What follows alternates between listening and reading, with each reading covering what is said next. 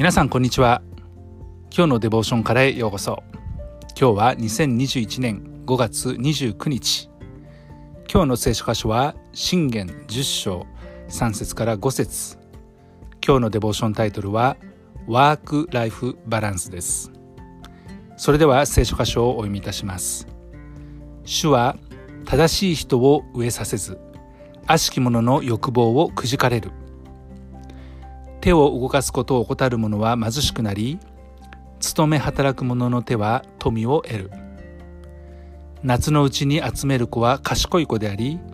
借り入れの時に眠る者は恥をきたらせる子である。この信玄の作者は私たちに正しいものや勤勉なものまた機会を捉えるものそういう人たちは富を得貧しくなることはなく飢えることもないというふうに言っています。たとえ私たちが大富豪にならなかったとしてもまあ普通の経済的な安定こういったものは主の前に私たちが正しく歩む時また勤勉に働く時そして賢く働いて機会を捉える時に与えられるものだというふうに言っています。ここ何年も日本では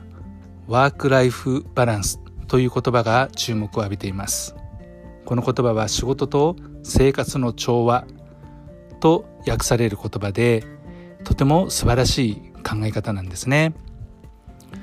日本人は働きすぎまたその働きすぎであるがゆえに過労死という大きな問題切実な深刻な問題を引き起こしています。1ヶ月に100時間も残業する。これはまさに働きすぎですね。そこで私たちがこのような不健全な働き方をするんではなくまた逆に働きをしないで怠けすぎることのないように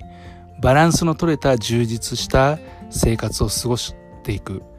えー、そのようなことが大切だということですね。私たちがこの勤勉によって賢く働くことによってまたえ機会を捉えることによって神様が私たちに経済的安定富そして、え、本当に、え、私たちがこの世の中にあって証しをしていくことができるように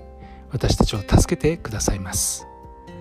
今日も与えられた仕事に一生懸命取り組みつつバランスを保ちながら自分の生活とまた仕事に調和をもたらして歩んでいきたいなというふうに思います。愛する天のお父様どうか私たちがあなたの前に正しく勤勉に賢く働くことができそして余暇を楽しむことができますように。主イエス・キリストの皆によってアーメン。今日も皆さんの歩みの上に神様の豊かな祝福がありますように。